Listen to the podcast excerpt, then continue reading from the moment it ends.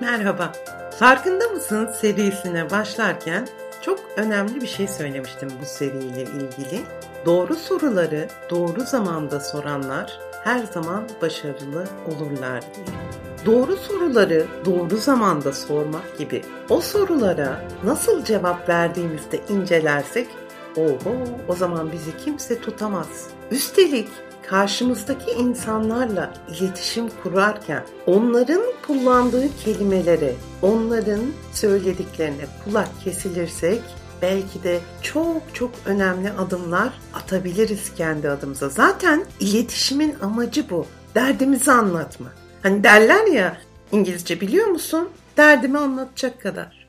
Evet, hepimiz derdimizi anlatmaya çalışıyoruz. Önce kendimizi anlatıyoruz, sonra karşımızdakileri ve bize anlatılanları da dinliyoruz. Etkili bir dinleme çok önemli. Önce kendinizi etkili dinleyeceksiniz, sonra da başkalarını. İşte bugün etkili dinlemede size küçük ipuçları vermeye çalışacağım. Bunlar farkında olmadan kullandığımız kelimeler, kalıplar, bizim kullandığımız ya da çok daha önemlisi karşımızdakilerin kullandığı. Bakalım nelere dikkat edecekmişiz? Mesela hiç şöyle bir şey duydunuz mu? Daha iyi olabilirdin. Kendinizden veya bir başkasından duydunuz mu bu arada? Çünkü beynimizdeki düşünceler de aslında kendi kendimizle konuşmamız. Daha genç olsaydım başarırdım. Daha iyi olabilirdim. Bu sözleri duyduğunuz anda yani belirsiz bir karşılaştırma var burada. Daha iyi, daha genç, daha başarılı. Her neyse.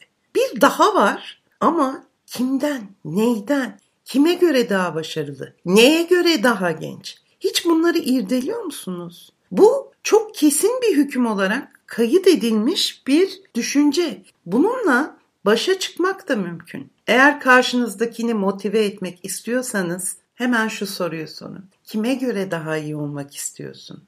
Kime göre daha genç olmak istiyorsun? Neye göre daha başarılı olacaksın?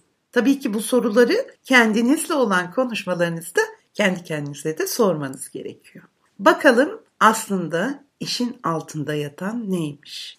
Gene çok sık kullandığımız, etrafımızdakilere de çoğunlukla kullandığımız dilde yer alan önemli bir unsur var. Genellemeler. Nedir genelleme? Asla, daima, hep, herkes gibi kelimeleri içeren. Bu işte asla başarılı olmayacağım. Zaten herkes böyle düşünüyor. Hep böyle olacak eminim. Hiçbir şey değişmeyecek. Ben daima mutsuz olacağım gibi. Bu genellemeler hayatı belli kısıtlamalar içinde gören insanların kullandığı tipte cümlelerdir. Hiçbir zaman herkes kötü olamaz. Hiçbir zaman herkes sizin kötü olduğunuzu, başarısız olduğunuzu düşünemez. Siz de dahil buna. O zaman ne soracağız bu kelimeleri duyduğumuzda? Hep mi? Hiç mi bir istisna yok? Nasıl daima? Her zaman böyle olacağını nereden biliyorsun? Herkes dediğin kim? Evet, bu soruları hem kendinize hem karşınızdakiyle olan iletişimde kullandığınızda daha net verilere ulaşacaksınız. Sizde bu düşüncelerin oluşmasını sağlayan ne? Çünkü daima bir istisna var. Ama bizim o istisnayı görmememizi sağlayan da kendi düşüncelerimiz ve ifade ediş biçimimiz. Lütfen bu soruları sorun. Daha önce bahsettim sanıyorum ama dinlemeyenler varsa tekrar yineleyeyim. Eğer kendinize veya karşınızdakine bunu yapmam lazım. Oraya gitmem gerek hata yapmamam gerek gibi içinde gerekler, lazımlar, meliler, malılar yani yapmalıyım, etmeliyim gibi zorlayıcı, baskı kelimeleri içeren cümleler kuruyorsanız kesinlikle siz bu yapacağınız şeyi, bu gideceğiniz yeri isteyerek yapmıyorsunuz, isteyerek gitmiyorsunuz. Çünkü meli, malı, gerek daima bir dış zorlamanın, bir dış etkenin baskısını bildirir. O baskı altında bir şeyleri yapmanız lazımmış, yapmanız gerekmiş gibi hisseder ve ona göre ifade edersiniz. Düşüncelerinizde de bunları beyninize bu şekilde komut verirsiniz. O da o şekilde algılar. Yani bir kişi bir şeyi yapmak istiyorsa eğer şunu yapmak istiyorum, şuraya gidiyorum, buraya geliyorum, şunla meşgul oluyorum gibi ifade edebilir bunu. O zaman kim demiş yapman gerektiği bir sorun kendinize veya karşınızdakine. Ya da sorun yapmasan ne olur? Niçin yapmayasın ki?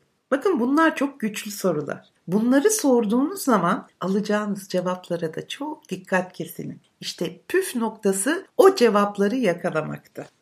Ve gene gelelim çok sabıkalı bir kelimeye. Ama öncesinde söylenen bütün sözleri yok eden ama. Bunu yapmayı istiyorum ama çok zor olacak. Diyorsa bir kişi bunu yapmayı isteyip istemediğini sorgularsınız. Peki aynı kişi bu cümleyi şöyle söylemiş olsaydı Zor olacak ama bunu yapmayı istiyorum. Bakın burada gerçekten bir istek var. Sık sık duyuyorum konuşmalarda ama çok kullanılıyor. Eğer gerçekten kendinizi ifade etmek istiyorsanız amayı ancakla değiştirin. Veya ancak da kullanamıyorsanız ve kullanın. Bunu yapmayı istiyorum ve zor olacak. Nasıl? Bunu yapmayı istiyorum ancak zor olacak. Daha zarif, daha istekli ve en önemlisi kendi söylemek istediğinizi daha net ifade eden bir kalıp. Bunun dışında bir de başkalarının yerine hüküm veren, onlar adına senaryo yazan bir tarafımız var. Ona da dikkat edelim lütfen. Mesela bugün beni aramadı, demek beni unuttu gibi aslında olup olmadığına hiç emin olmadığınız, tamamen o anda aklınızdan geçen olumsuzu yapıştırdığınız bir düşünme şekli. Ya da toplantıya geç kaldı. Demek ki bu işi hiç umursamıyor. Bilmiyorsunuz. Adam belki yolda kaza yaptı.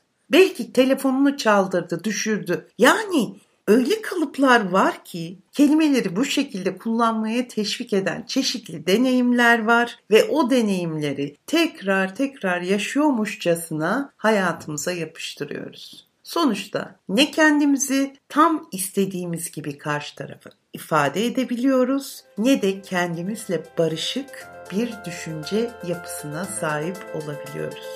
Ne zamana kadar bu böyle sürecek? Bu çok güçlü bir soru. Ve bu hafta size ödev veriyorum. Bakalım düşüncelerinizde hangi kelimeler hakim? Genelliyor musunuz? Senaryo mu yazıyorsunuz? Bir şeyleri gerekle lazımla mı açıklıyorsunuz? Bir bakın. Aslında ne istiyorsunuz? Ne söylemeye çalışıyorsunuz? Ya da dinleyin. Aslında karşınızdaki size ne söylüyor? Ne ifade etmeye çalışıyor? Evet bu haftaki ödeviniz bu. Bakalım haftaya hangi konuyla karşı karşıya olacağız? Kendinize çok iyi bakın. Hoşçakalın.